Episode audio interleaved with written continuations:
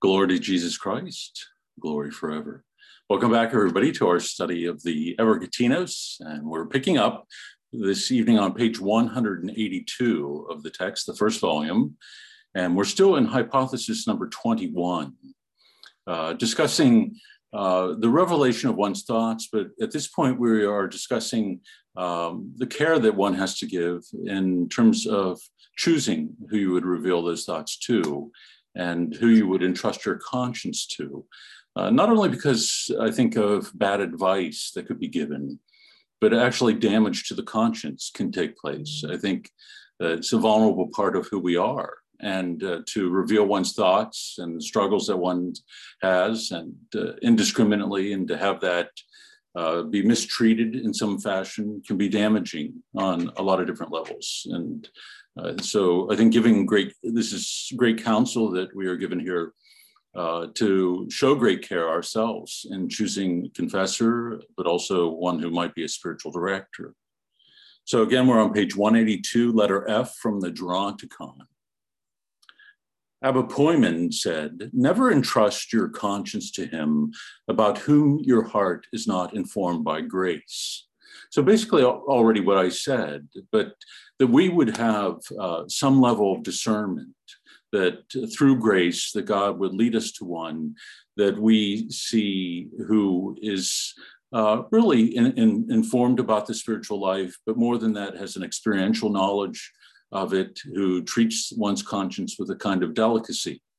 And so that our own conscience uh, about him would be informed uh, before uh, opening ourselves up to him and again, I think this is very good counsel that often within the church, I think there is this kind of disconnect at times from the spiritual tradition, as we've often talked about. And uh, simply by, as we've heard many times within the text, having uh, a white beard or white hair or being in the ministry for a long period of time doesn't necessarily mean that one is going to be a faithful and good counselor. Number two, once a brother who had fallen into a great sin came to Lot. He was possessed by anguish and agitation and was continuously going in and coming out without being able to sit down. The elder, seeing the monk's agitation, said to him, What is wrong with you, brother? I've committed a great sin and I am unable to confess it, answered the monk. Confess it, the elder replied, and I will lift it.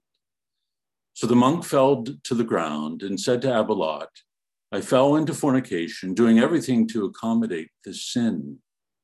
After the elder heard this, his confession, he gave the brother his hand, and after raising him up, said to him, Have courage, my child, for there is repentance. Go to the cave, sit there closed inside, and fast for two days continuously, and I will take on myself half of the burden of your sin.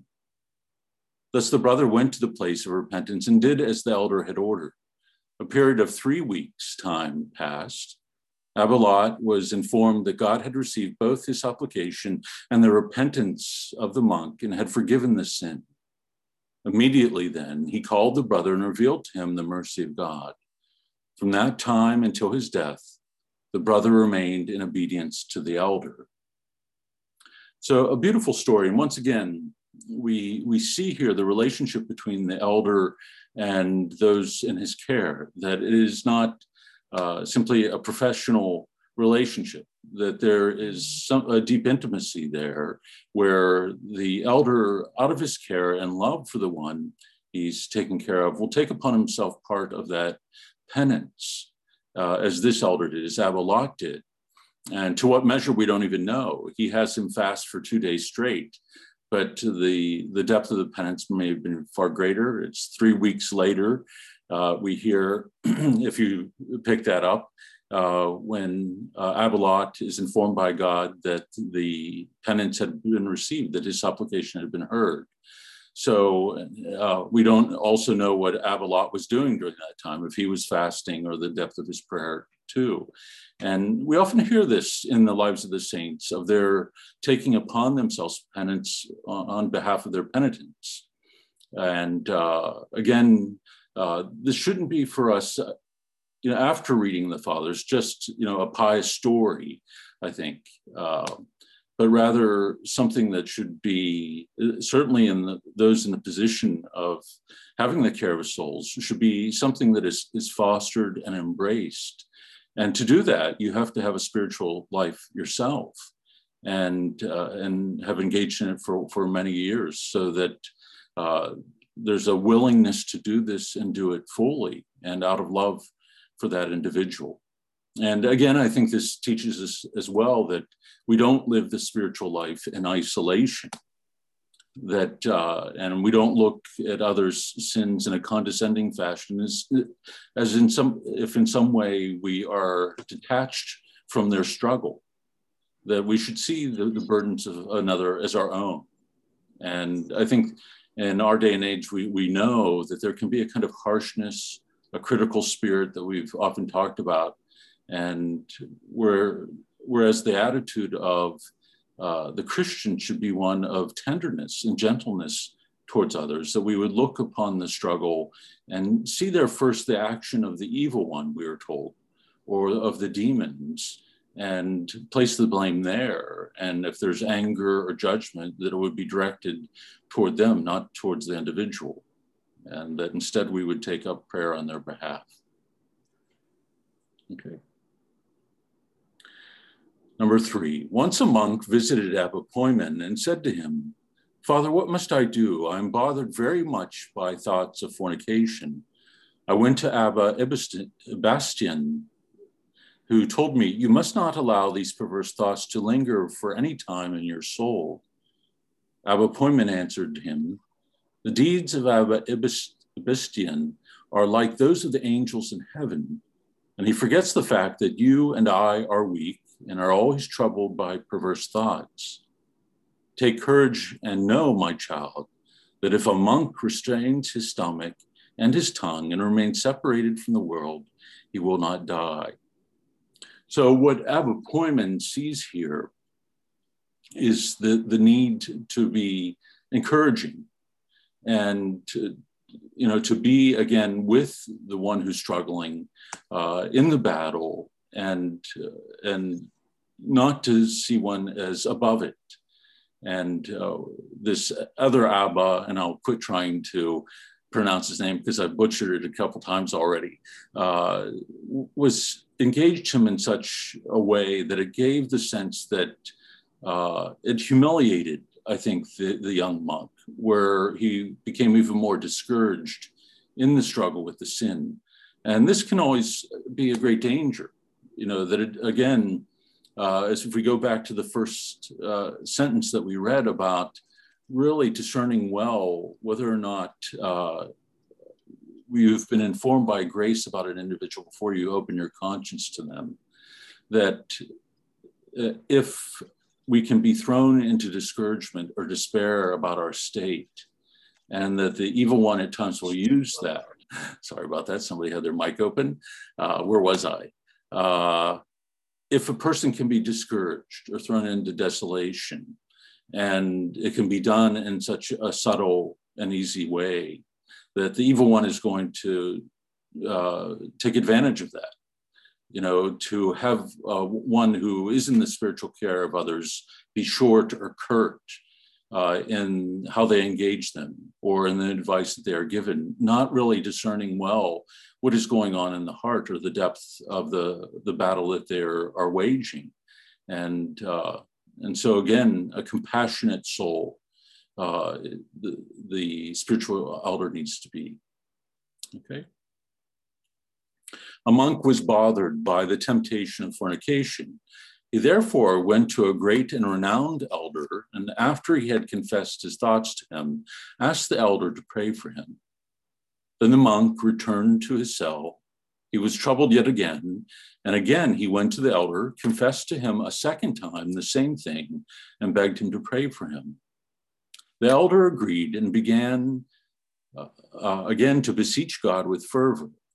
Among other things, he said in his prayer, Lord, reveal to me how this brother can battle his temptation and where the benefit is in his prolonged struggle with this demonic thing. For I besought thee with fervor and yet he did not find rest. And indeed, God revealed to the elder the life of the brother.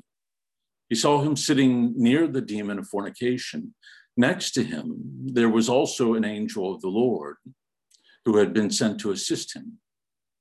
The angel was outraged with the brother since he did not rely totally on the help of God. In other words, he did not struggle to repel the unclean thoughts with zealous prayer. Quite the opposite. He enjoyed these thoughts and gave himself over to them with all his mind. The elder immediately realized, therefore, that the source of the temptation was the monk himself. He called him and informed him of this. You are the reason, he told him, that the war against you has not yet fled, for you find these thoughts pleasurable and succumb to them. So the elder taught him how he must resist the onslaught of these thoughts and to expel them through prayer. The monk came to his senses thanks to the teaching and prayer of the elder, and thus found respite for his soul. And so we find here a couple of interesting things that the elder has to beseech God for wisdom to be able to offer guidance. That when he sees the young monk still entrenched uh, in his struggle and being overcome by this demon that was afflicting him, he wasn't able to see the reason for it or to discern it from the things that the monk had been telling him. And so it's only when he prays that then it's revealed to him that uh, the, the young monk had been giving himself over freely to the thoughts that were giving rise then to the temptation and taking great joy in them, that he wasn't uh, doing his part, as it were, to take hold of the grace that God was giving him uh, in order to, get, to engage in the battle. We've often talked about what the fathers call synergy, that there is this uh, synergistic relationship between ourselves and God. And so the abundance of grace is given to us to enter into the spiritual life, but still in freedom, uh, that we are called to, to, to take that grace up and not hold it to be something that is cheap, but to see the cost at which it came to us, embrace it, and then engage in the battle as fully as we can. And so the elder's honest with him about this, not abandoning him because of the fact that he had been giving himself over to those thoughts, but revealing to him the real cause, again, of why he was still afflicted, and then gradually drawing him out of that. Ambrose wrote outrage since he did not rely totally on the help of God. Love that. Yes, you know, it's the angel is outraged. And it's sort of an interesting thought you know, it, it reveals to us how an angel, someone with whose vision is not darkened, would see the grace of God and the preciousness of that grace. And how you know how it is when it is scorned or neglected. And that that is how uh, it was uh, that's what was taking place in these circumstances. It's not only that he was weak on some level, but he was taking great joy in the very thing that was leading him into sin.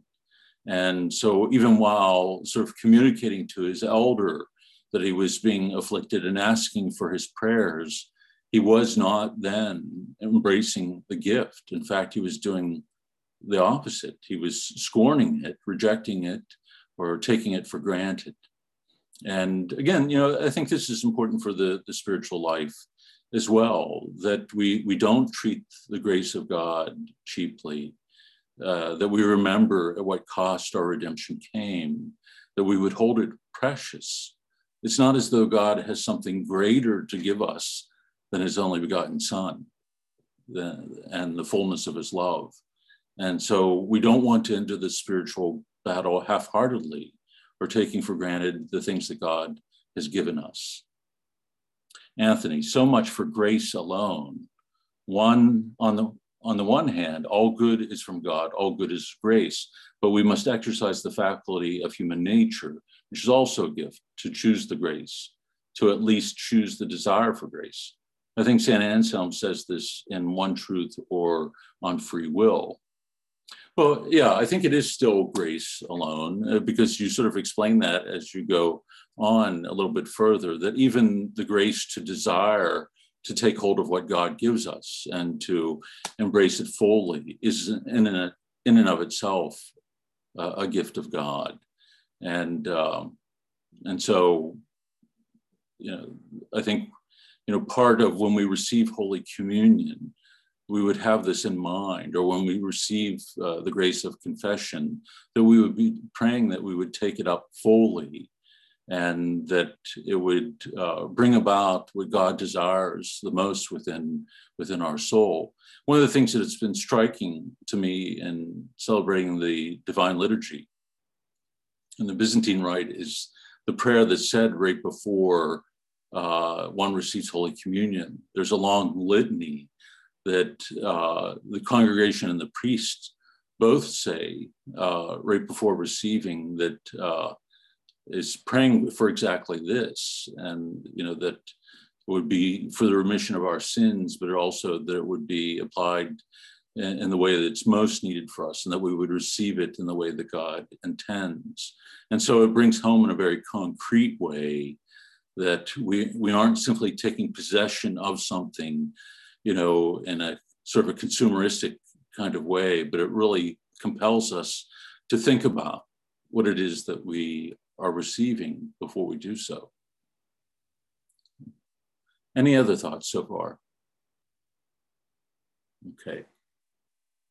Number five, another brother who was also embattled by unclean thoughts about falling into fornication went to an elder and begged him to pray for him so that the warfare against him might subside. The elder agreed to do so, imploring God on the monk's behalf for seven days. On the seventh day, he asked the brother, Brother, how goes the war? Very badly, the monk answered. I've experienced no relief in myself. As soon as the elder heard this, he was astonished and asked God to reveal to him the reason that the warfare against the brother had not subsided.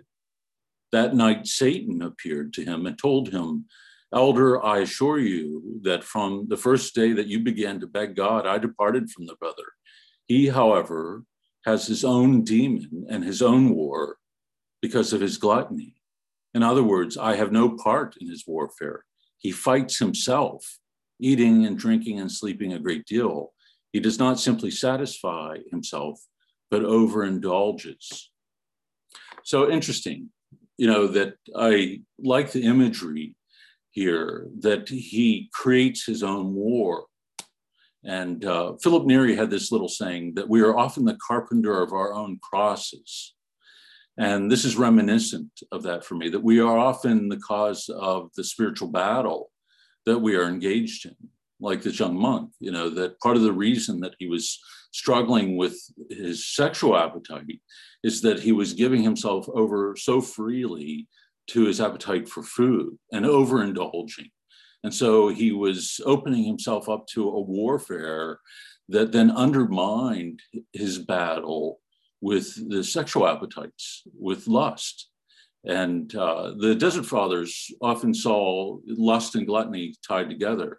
And so, if one is struggling with lust in particular, often the, the remedy that would be given would be to fast, to order one's appetite in another arena that perhaps is easier for one to engage in that battle that the control of one's appetite for food, the control of how much we eat. And when we strengthen our will in this regard and humble the body in this fashion, then it becomes easier for us to humble another bodily appetite in this spiritual struggle, as well as to uh, overcome the particular temptations that come to us. And uh, and I remember the first time I read that it was in John Cassian's uh, breakdown of the eight vices. And it's funny when you never have heard that before in your whole life. And I think we can see even from these monks who struggle with thoughts of fornication, you know, our society is so filled with this kind of hypersensuality. And, you know, men and, and young women are, you know, from their youth uh, exposed to all sorts of kinds of things that would stimulate it, but rarely is you know is spoken about directly. Not that fasting is never talked about, but I think this connection between the two bodily appetites, and in fact the connection between all the eight vices, and that to to strengthen oneself in one arena is to strengthen oneself uh, in all the arenas altogether. So we don't want to neglect any particular area that we are struggling with. And so we can see here his neglect of ordering his bodily appetite for food led to his being struck down in the arena of sensuality.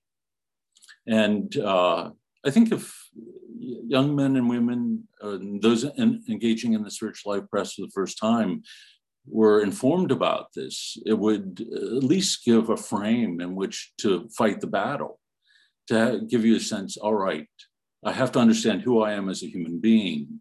And that part of what I'm struggling to do here is to order my desires, to order my appetites. And so I can see the wisdom of the fathers, what they learned from experience about how fasting is this essential element of the spiritual life.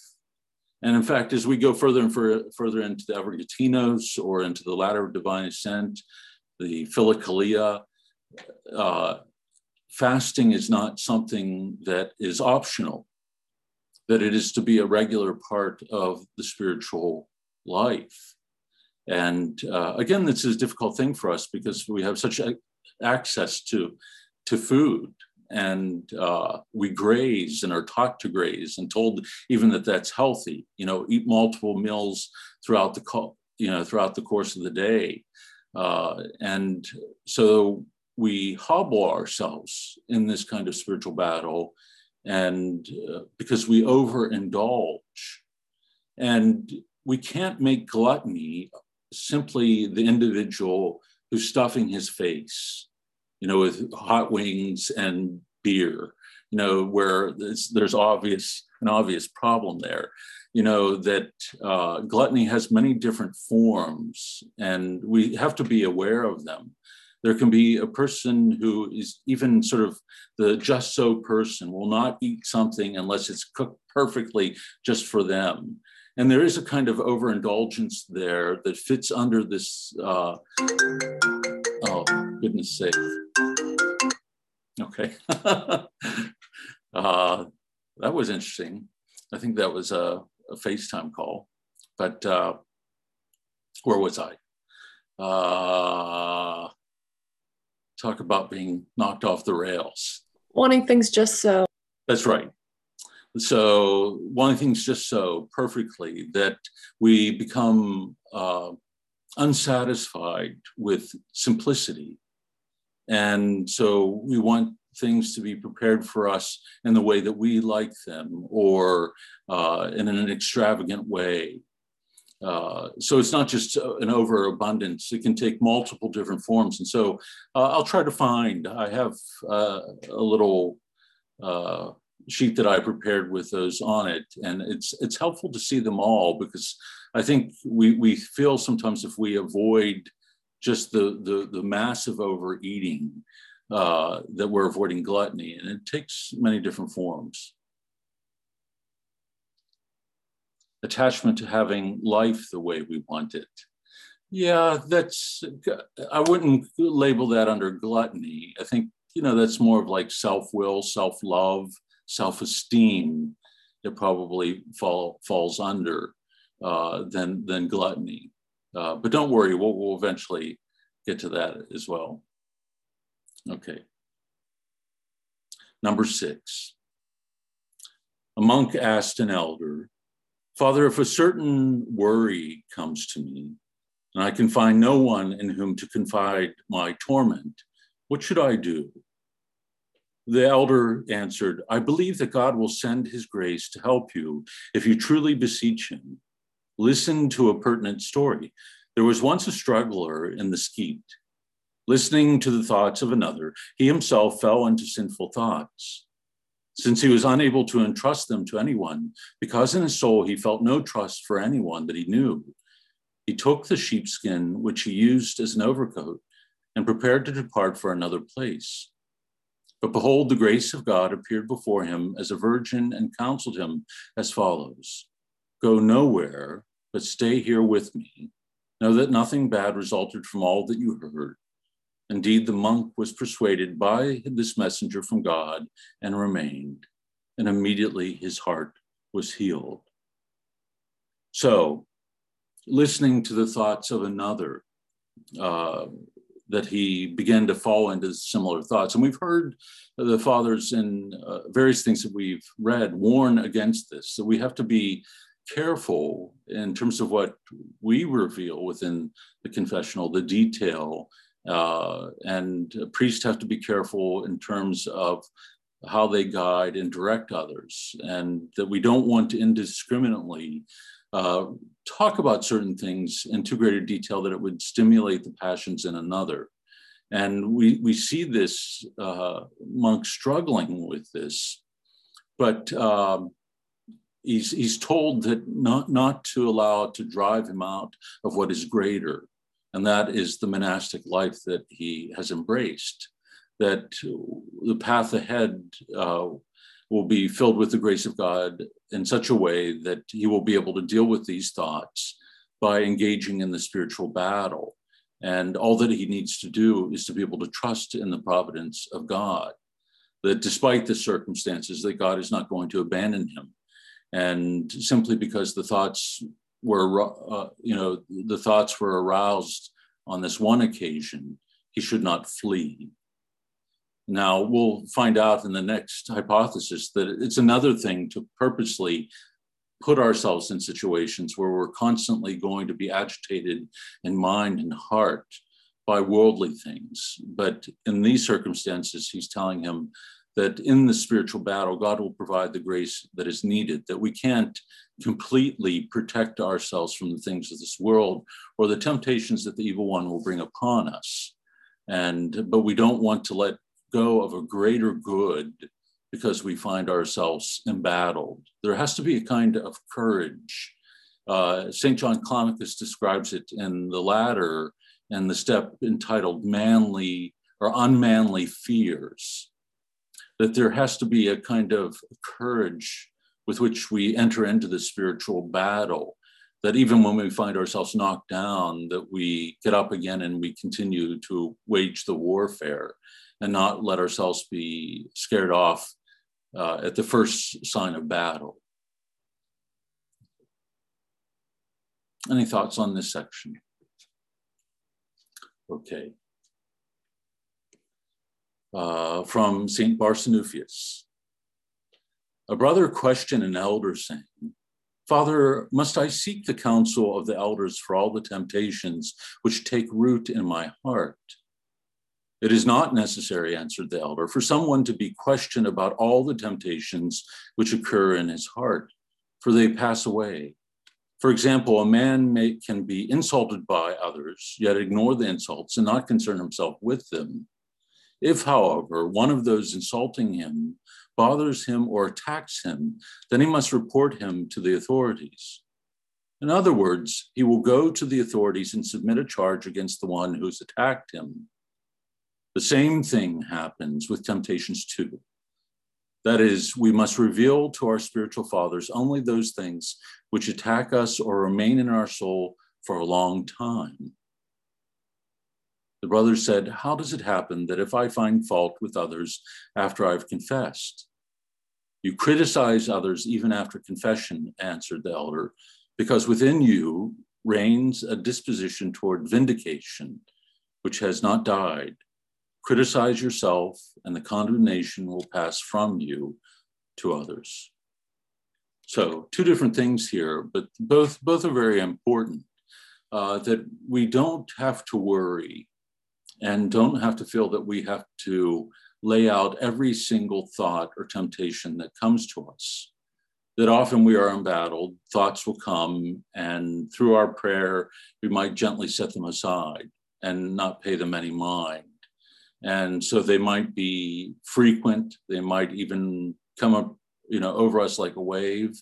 But if we've not given ourselves over to them, then we don't necessarily have to, to seek out uh, the counsel of an elder or to lay out every single thought as they came to us. It's when we find ourselves being uh, not just embattled, but really beaten down by them or overwhelmed by them or giving ourselves gradually over to them, that we would want to reveal them to our spiritual father so that he can offer counsel as to how to deal with them. uh, because you know we've mentioned before um, the number of thoughts that we have given a day. I read a new study actually recently where they're getting a little bit more sophisticated and i don't think they know exactly but they're sort of tracking the brain's activity and the most recent number is about 6000 or 6200 6200 uh, thoughts a day uh, but still that it can range they're saying uh, up to like 40000 thoughts a day. And so there are going to be you know thoughts that are benign but there are also going to be thoughts that could arouse the passions that are in the form of a temptation. But we don't necessarily have to be filled with anxiety about that that this is part and parcel of the spiritual battle of being a human being and moving towards this kind of internal stillness and this is another part of the, the battle that we struggle with this multiplicity of thoughts, as we've talked about. And we're trying to move to simplicity of thought through the short prayers or the Jesus prayer, to move to both an external and internal stillness. And so it becomes very important for us not to allow our minds and our hearts to become agitated or disturbed, uh, but while we are seeking that, we are often going to struggle with that multiplicity of thoughts. And we will be, you know, attacked and bothered, uh, just as the person is attacked and bothered by someone who's insulting him. The evil one can do that to us, but it doesn't necessarily mean that we uh, are failing in the spiritual battle, I guess would be the best way to put it. That this is part of being in the spiritual arena, that the, the battle is primarily psychological and it's going to deal with our thoughts. And we have to get used to that fact, uh, both in terms of the, the, how we enter into the struggle by taking our thoughts captive, but also that we are, are going to have to deal regularly with uh, all these thoughts that come upon us from day to day uh, it's funny, you know, in talking to people about the spiritual life, uh, once they enter into this, they often say that it feels like they're in a worse condition than when they first started or even before they were engaged in the battle.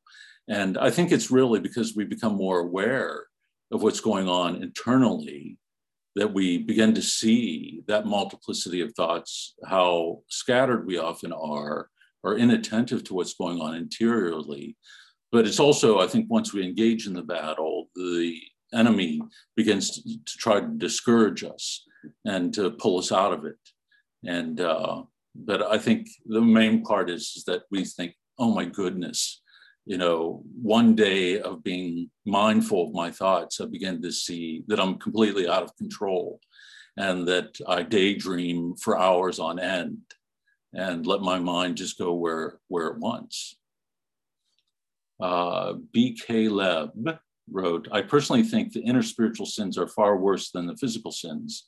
Yes, you know, most of the, the spiritual fathers would agree with you in that regard, that the the higher level of the vices are, are of a more spiritual nature that have to do with thoughts and uh, they that aren't so much rooted in the appetites that the battle is fierce and very difficult in struggling with uh, gluttony or lust. There's no doubt about it, and that uh, and but as fierce as that battle is, and as and even though it can go on for years, that this battle with the more subtle things like pride, envy, uh, you know, anger, avarice, you know, all these things can really be very troublesome and far more subtle than, you know, the obvious uh, things that we struggle with in regards to the appetites. Anything, oh, just this last little section, uh, criticizing others after confession. Uh, reveals something within our own hearts. You know, if, we find ourselves availing ourselves of the sacrament, and seeking the mercy of God. Uh, and yet we move very quickly to be critical of others because of the things they do, then we're re- revealing that there is still this desire within our hearts for vindication, that anger, in a sense, controls our heart still, or pride, that we, we want to, correct the other or to have them punished or afflicted in some way. And, uh, and our criticism is uh, kind of a reflection of that, a projection of that desire within the heart. And often that's a good gauge, I think, of where we are spiritually. If we find ourselves continually struggling with that, we know that we are struggling with pride and that we have to, to seek to be more humble in the way that we look at others, even in the face of the things that they do or say to us. I'd rather go to heaven fat and humble than thin and proud. well, uh, I, I can understand that, but uh, I think we, pro- we probably need to struggle with all those things. Ren.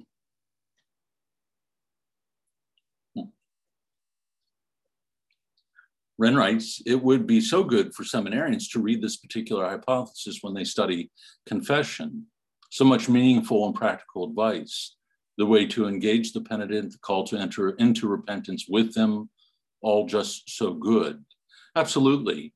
And you know, when I look back at the seminary years, I, I've often felt that that reading the fathers and the ascetical writings in general, in terms of pa- pastoral work on a day-to-day basis, is, is far more valuable than anything else that I read, and that we spent so much so much class time dedicated to. Not that the study of theology as a whole isn't is invaluable, but I think we're approaching it from in the wrong direction. It really should arise out of the ascetical, mystical life, the life of prayer and the ascetical life, where we are seeking purity of heart, than uh, to engage in the study of theology, of the principles of theology, because uh, we've heard the, the fathers say, you know, without a pure heart, that theology then becomes demonic theology, that we are going to be led astray? How do we think about divine things? How do we study these, these realities if we have not yet purified our heart? And so, this experiential knowledge of God from the perspective of the fathers is far more important. And so, you know, again, how does a priest uh, help his penitent if he has no knowledge or experience of any of the things uh, that we're we are talking about here. How do you offer practical practical advice or counsel when you have not engaged in the warfare yourself? And so it should be much more like boot camp than it is a, a school of theology, you know, or maybe the older word gymnasium isn't that what they call universities or schools you know that there is an exercising of this far greater reality that is not only the intellect but the whole person. And there is a great deal that's neglected in seminary. I think part of it is you know it's trying to keep up with the world. You know even the mdiv the granting degrees the mdiv is like the you know, being an MD, you know, so we give an MDiv, Master of Divinity. And, uh, you know, there's something problematic with that because I think we're looking at preparation for preaching and for the spiritual life uh, as an academic discipline, or they're approaching it in a very psychological way now, too, which has its place but neglecting again, I think the deeper spiritual and ascetical aspects of that formation. Classes are had, you know, in you know, in the spiritual life, but not, not in-depth reading that I think is going to be something that's formative. So I'll never be in, invited to teach at a seminary. I know that that'd be a rabble rouser.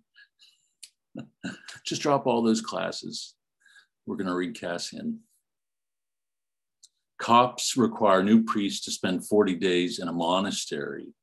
Yes, that, that was a wonderful thing. And I think that actually, you know, the novitiate is supposed to be reflective of that too. You know, it's uh, first year of novitiate is really you're to love to be unknown, embracing the hidden life and engaging in the ascetical life is what it should be. And uh, I think, you know, when we rush guys out into ministry or treat training as training them to, you know, lead groups or teach groups or things like that, then it becomes superficial. I think the training should be being sent off to the desert or to a monastery of some kind, that uh, the silent and still life where this kind of spiritual warfare can be engaged in. I think we ordain a little too early. When I think about myself being ordained in my, it was late, I think late 20s. And, uh, you know, I don't know, you're thrown into the pulpit in the confessional when you don't know a whole lot. And uh, in the Eastern rites, you know, I think it's the bishop will call a person to ordination to priesthood, but it, uh, you know, often isn't an automatic kind of thing. You know, that they can be ordained maybe to the diaconate and serve well in that position, but not necessarily having that be a guarantee that they'll be called on to ordination to the priesthood. I think there should be, you know, uh, this above all times should be a time of greater discernment for us as well as how we go about formation. The Jesuits used to not be able to listen to women's confessions until they had been a priest for 10 years, right? Philip Neri had, you know, great care in that regard too. And um, uh, I think a lot of this, though, would be better dealt with by better formation. Yeah. Okay. So why don't we move on to the next hypothesis? This is a great one. Uh, not that they aren't, uh, but it's avoiding certain things within the world that uh, careless men uh, would engage in certain meetings and avoiding disturbances. So things that would bring disturbances to the heart or agitation to the heart. Why is it that we would engage in the spiritual life and seeking uh, a kind of internal stillness in order to be able to listen to God, if we are going to thrust ourselves into circumstances that would either give rise to the passions or draw us into sinful behavior or simply make us lose what has been hard won, which is that simplicity and stillness of heart. And, uh, and so it's a challenging hypothesis, but I think much needed. From uh, Palladius to Lausus, the perfect, or the prefect, I'm sorry.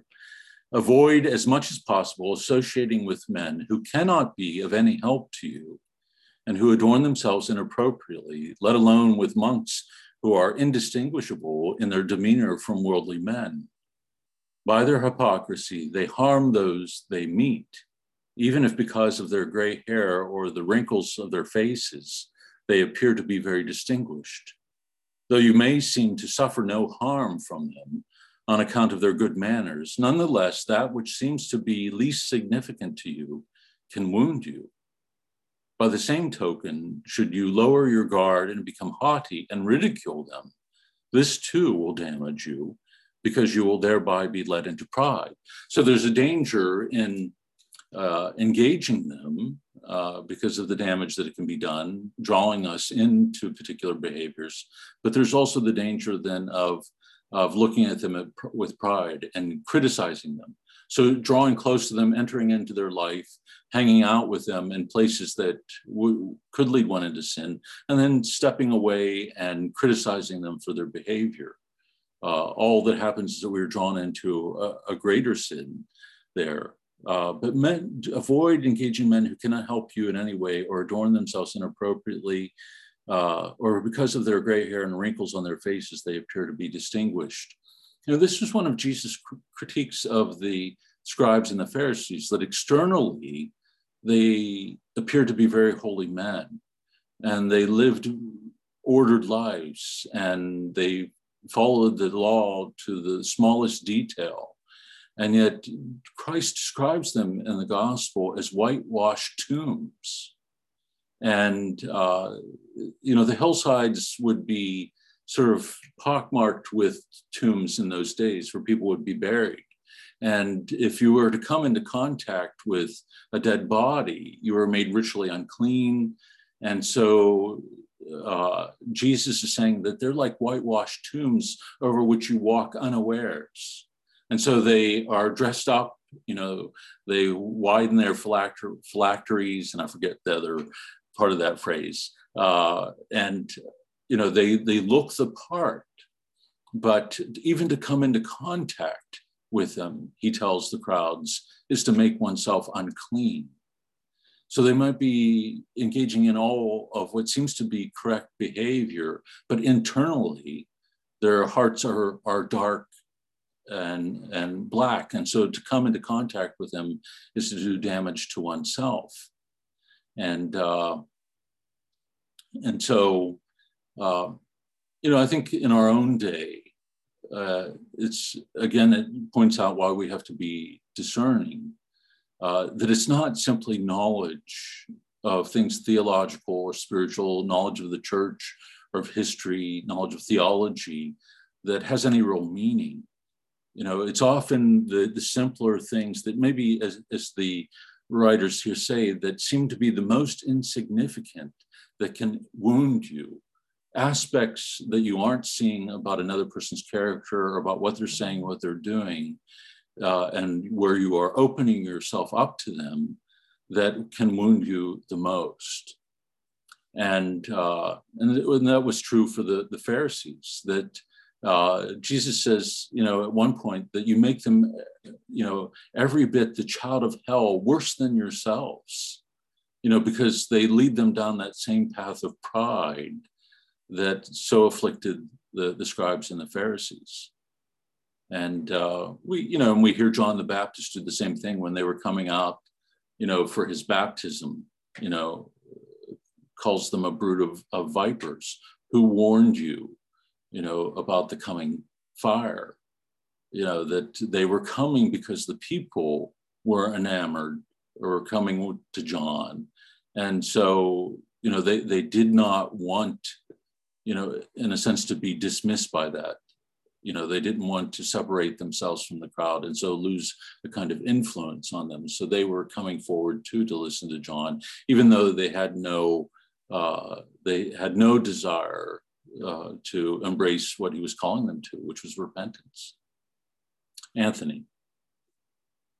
He gives us a remedy using second person plural in the Our Father. So we lump ourselves together with all sinners. Forgive us our trespasses as we forgive those who trespass against us. Lead us not into temptation, but deliver us from evil. Right. That again, we don't see ourselves in isolation uh, from others and uh, in the spiritual struggle and in our beseeching God for mercy and for, for forgiveness. And uh, you know, that's part of what the Pharisees sought to do was to set themselves apart from others, uh, to distinguish themselves in one form or another. And uh, last week we even talked, I don't know if it was during the Climacus group, about the bloody and bruised Pharisees, the ones who would not look at women. And so they would run into trees and fall into ditches uh, because they weren't watching where they were, were going. And, uh, and so reputation often doesn't mean much, if anything. Anything from this first paragraph, any, any other thoughts? Okay. From St. Gregory the Dialogist, Gregory the Great. Uh, a deacon who lived in the regions of Nurcia went to Florentius, the ascetic and man of God, and had left the world and was living as a hermit in order to, to entrust himself to the latter's prayers. Now, the deacon found outside this man's cell a countless multitude of snakes, which occupied almost the entire place. Struck with panic at this sight, he cried out, Servant of God, pray. Incidentally, the weather that day was amazingly good. When Florentius came out of his cell, he saw the numberless mass of snakes. He raised his eyes and hands to the sky and besought God to remove that fearful plague as the Lord best knew. While Florentius was praying, the sky was suddenly filled with thunder, and the thunder slew all the snakes. When he saw all of them dead, he, he said, Behold, O Lord, thou hast slain them. Who then will remove them from here? As soon as he had spoken, as many birds came there were, as, as there were snakes that had been slain. They carried off the snakes and, and hurled them far away, thereby clearing the entire place. So Peter, the, his disciple, asked, What were the power and righteousness of this man that by his supplication Almighty God drew so near to him? Gregory responds Peter, both purity and the innocence of the human heart can achieve much before him who is alone pure and innocent in nature. For his true servants are separated from earthly things and do not know how to say anything idle, nor do they allow their minds to be distracted by empty words. Hence, they find that God more readily listens to them than to other men, since they are eager to become, as far as they can, like him in purity and innocence. But because we, involved as we are with the cares and troubles of laymen, more frequently utter idle and shameful words, the closer we bring our mouth to the world, the further we distance it from Almighty God. Many of us then are diverted to the things below, in that we easily come into contact with worldly people rightly deeming himself wretched after seeing the king, the Lord Sabaoth, Isaiah said, Woe is me, for I am pricked to the heart, because I'm unclean and have unclean lips. He showed how it was that he had unclean lips by adding, I dwell in the midst of a people of unclean lips. He felt pain at the impurity of his own lips, but made clear whence he had derived that impurity when he testified that he dwelt in the midst of people with unclean lips for it is impossible for the mind not to be sullied by the tongues of worldly people. So, innocence and purity of heart allows God to act in and through the supplication of this holy man.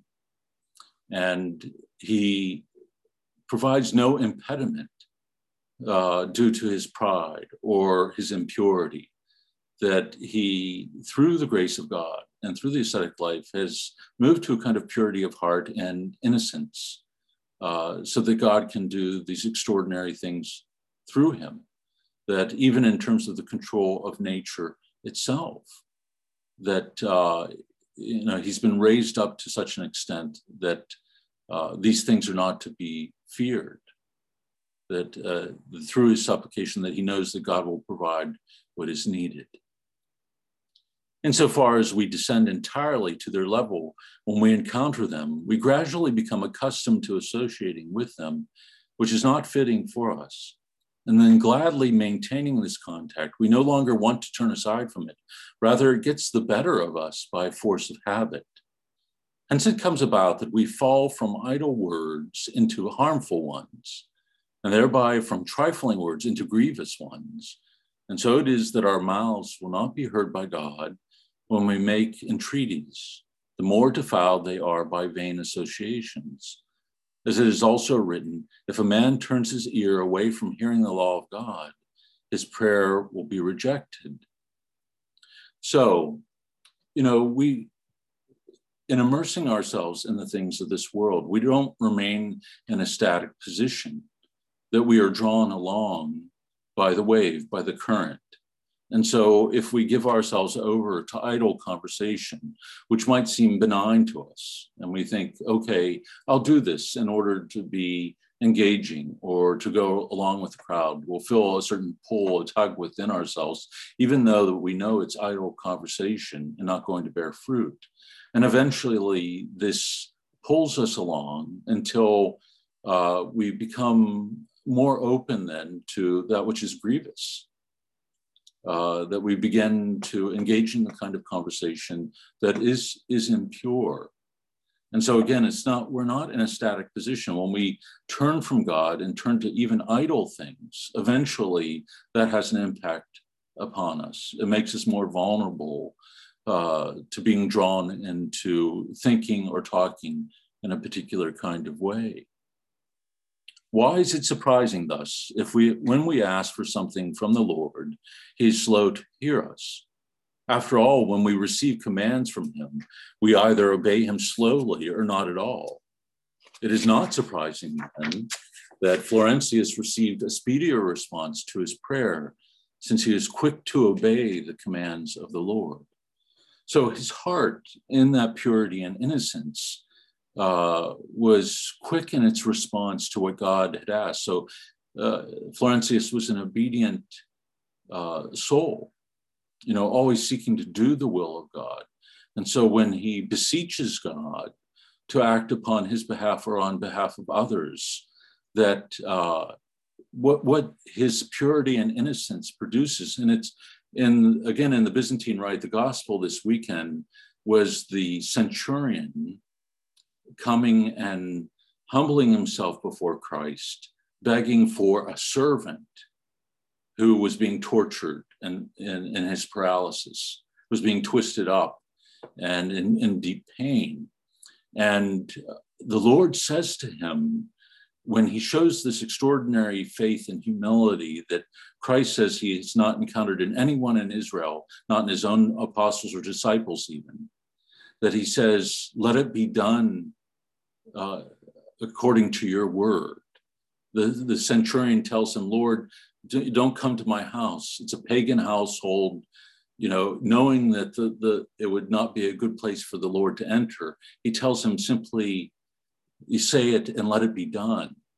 And it gives the centurion his faith, his humility, and his uh, his love for his servant gives him a kind of uh, omnipotence. You know, the last time in the gospel that we hear that, let it be done according to your word, is when Mary says it to the angel that she will conceive the Holy Spirit, and the one born of her will be the, the Son of God. And so the Lord, we're all that we're told in that gospel is that he marvels. He's filled with wonder at the centurion. And then he says this to him At your word, let it be done. And immediately the servant is healed. And so when we think of someone like Florentius, you know, with this kind of purity of heart and innocence, he asks the Lord, he begs the Lord to act in these circumstances. And immediately the Lord acts on his behalf. And it's the reason he's doing it is because he's showing the same kind of faith and the same kind of humility that the centurion showed in the gospel. And, you know, again, I think we often have a hard time wrapping our, our mind around that. And I'm sure it shocked you know, a lot of the people who are listening, you know, because the centurion would have looked like a fool. You know, he was, uh, you know, over 100 men, probably, you know, wearing his armor. You know, he was seen as an enemy by the Jews because they were part of the occupying force. And yet, in the midst of this, he lets it all go, knowing that ultimately he has no power and that Caesar has no power to do what needs to be done in these circumstances. That when confronted with Christ, he sees the one alone who can do, real, really has the power to do anything about it. And so he humbles himself, and in the humbling of himself, brings about the healing. And so often, I think we, we find what is said at the very end of this is that we are slow in our response to God you know, even if we do obey those commands, we will drag our feet. It's sort of like Teresa of Avila saying, you know, we often drag our cross behind us. We don't pick it up and carry it. We'll begrudgingly, you know, drag it along in the dirt. And, you know, so we are often slow to respond to the things that God calls us to do. And so, you know, what, what is our expectation there when that relationship is not as full as it should be, where there's an impediment there that we we place there that obstructs then our receiving the gift of God's grace. Why, why would we think that that impediment would not first have to be removed before we would see the action of that, that grace in its fullest measure. So I, I know that was sort of a lengthy way of going into this section, but I think it's important for us to understand that we, we really want to look into our own heart. You know, that we can often grouse about God not responding to the particular needs that we have or the needs that, of those that we are praying for, when the reality in our day to day life is that we are, are not really being responsive to God in love, faith, or humility. Not exhi- exhibiting anything of that kind of trust or desire for God. Carol, you have a thought? Um, I just wanted to read something real quick. Okay, that's sure. okay. This is from Martinez. Mm-hmm. And it's that um, chapter, God comes to you in your lowliness. Mm-hmm. And it's just quicker to read it than to type it out. Okay. Mm-hmm. But um, just a couple of quick things he says. One is, when shall we be convinced that our miserableness makes us strong against God? When shall we take cognizance of the fact that to plunge ourselves into our nothingness is the assured means to attract God? And then it also says a little bit later on, let us lower ourselves deeper into the depths of our nothingness. Then the Lord will feel the dizziness caused by the abyss, and he will plunge himself into the limitless void with the impetuous force of his mercy and his goodness. Beautiful. I love Martinez. And what's the title of the book again? Worshipping the Hidden God. Uh, I've read uh, a number of chapters of that. It's an excellent book, and so I would highly recommend it. Uh, but yes, yeah, the, it is often our poverty, and it's our sin even, that attracts God's gaze. And uh, Father Freeman says something similar to this too. That uh, that God saves us not, you know, in spite of our sin, but because of our sin. That his mercy is immediately attracted to the need there. You know, our poverty draws from the heart of God this deep compassion and pity for us and desire to raise us up and lift us up out of it. And so the things that we often hate the most, our own poverty, our own weakness, the things that we want to hide, the experience of shame that we feel uh, within ourselves is often what attracts the gaze of God. And yet sometimes we will turn away into ourselves and away from God rather than turning towards Him in that, knowing that His greatest desire is to heal us and to save us. And I think we, we see something similar in a lot of these stories that we read from the Evergetinos, you know, that God is attracted to the person who's struggling. And it only takes, you know, this recognition of that poverty and that need that immediately draw, draws God into that person's, into what you just read from Martinez, you know, into the depths of that chaos and darkness uh, in order that we might not struggle in isolation. Ren. The warning that idle words quickly become harmful ones is really, really helpful I've often seen this happen in myself, yet I've never heard it explicitly said that one can so easily lead to the other. It casts a far more serious light on consenting to idle conversation, knowing how easily it leads to something more sinister. So many little sins become more sinister when you examine the greater sins that open, uh, greater sins that they open the door to. I know that even thinking about addressing this is terrifying for me but it does make me think about how much idle conversation one is exposed to in television, movies, radio, social media, definitely thought provoking. Right, that uh, it has become the norm, I think, to immerse ourselves in this kind of idle conversation, whether it's directly with people or it's in and through something like, as you said, social media or television, that we're listening to what is being said by other people. And we don't recognize the impact that that has upon us. And that we all often will describe it in the way that you do here little sins. as if they're, they warrant no concern on our part. But I think what we just heard here in some of the stories is that we don't want to see them as being insignificant, that they do have this impact in the fact that they can draw us along and make us insensitive uh, in a bad way, not the way that the fathers often talk about this insensibility, but make us insensitive to the voice of our conscience and to the impact that these things have on our, on our hearts. Angela Finnegan. you have to unmute yourself. Yeah, sorry for being verbal and not writing. Um, what Carol just read out um, caused me to think about something I was reading on the weekend from uh, Life by Teresa of Avila. Mm-hmm. And um, we were, you, you, you were just saying that God saves us because of our sins, not despite them. Mm-hmm. And Teresa, in, in, in her book, was talking about how she had this deep desire to save souls and that she would work with all her might. Mm-hmm. Uh, and I'm thinking about that statement how God, it was what Carol read out, how God um, saves us because of our sin, not despite them.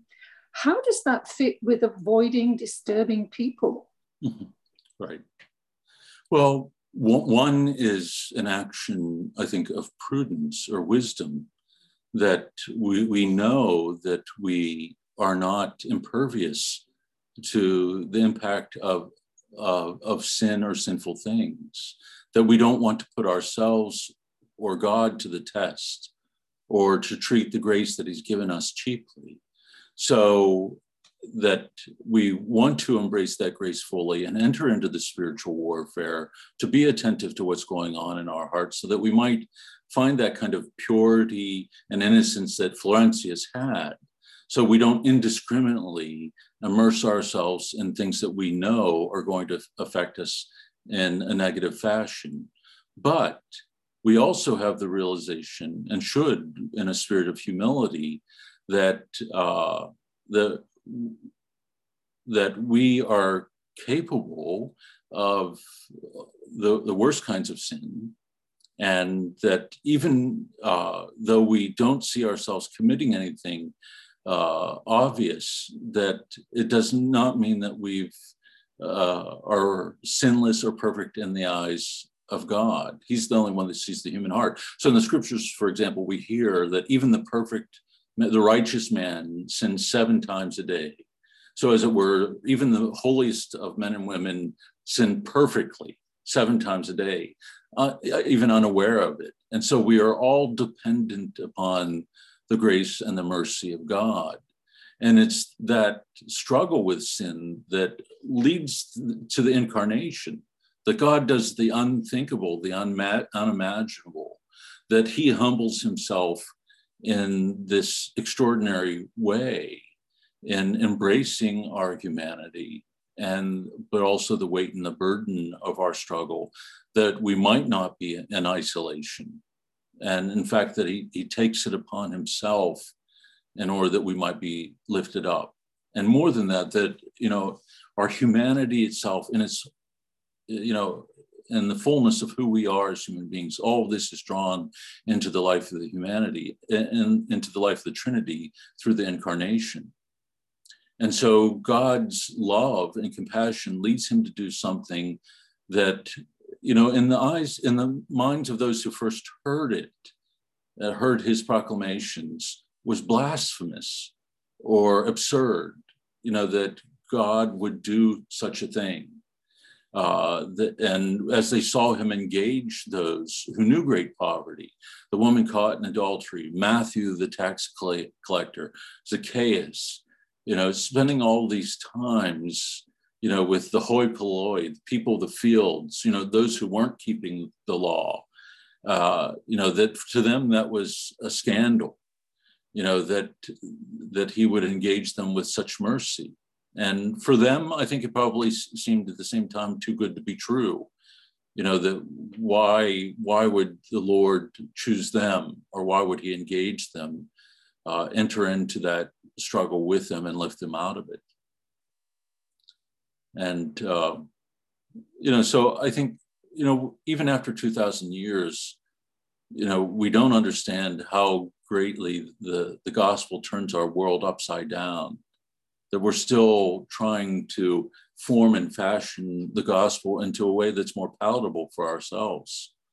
You know, the whole idea of being a Catholic, uh, cafeteria Catholic, we've often heard of that, but I think in general, as Christians, we can do that. We'll pick and choose certain things and that are palatable or that make us feel comfortable. But there's nothing more revolutionary than the gospel.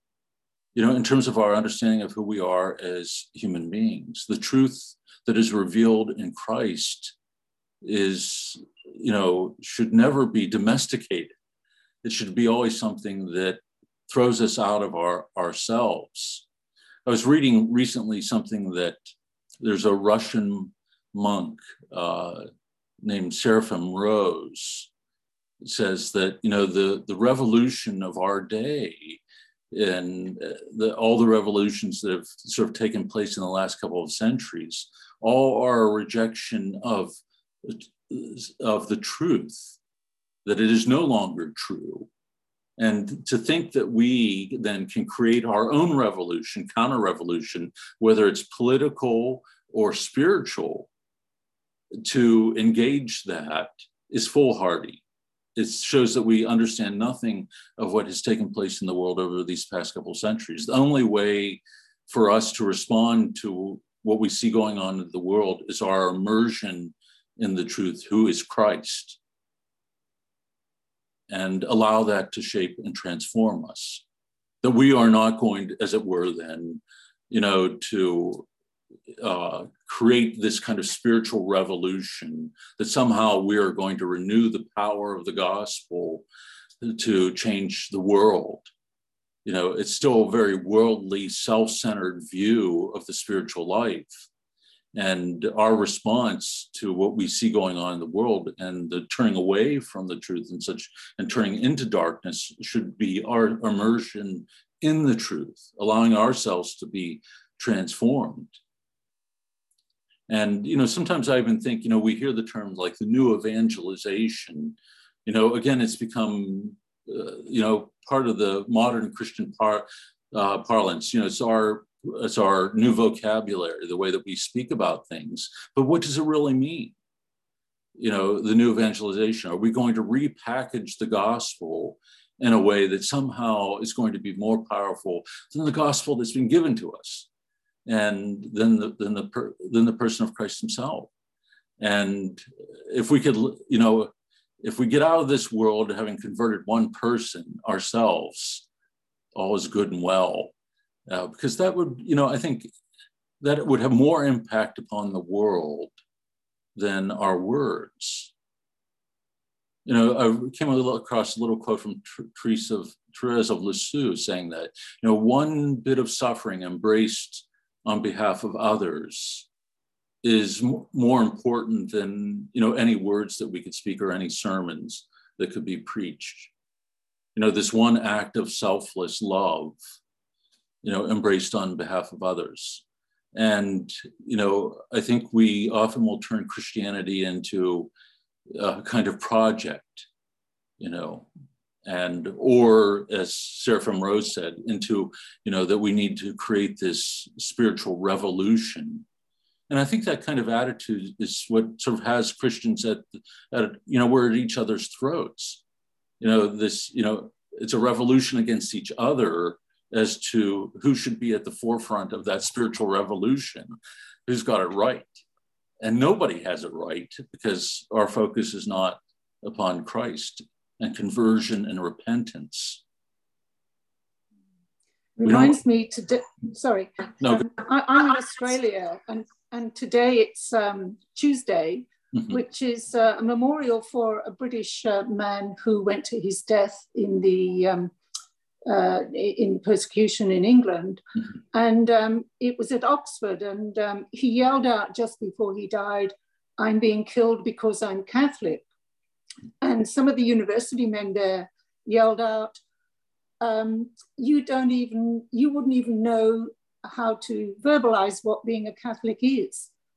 and he responded by saying, Well, what I can't say in words, I will seal with my blood. Right. And I think I'm just thinking of that uh, with your explanation, and it's um, it's it's lovely, lovely to hear.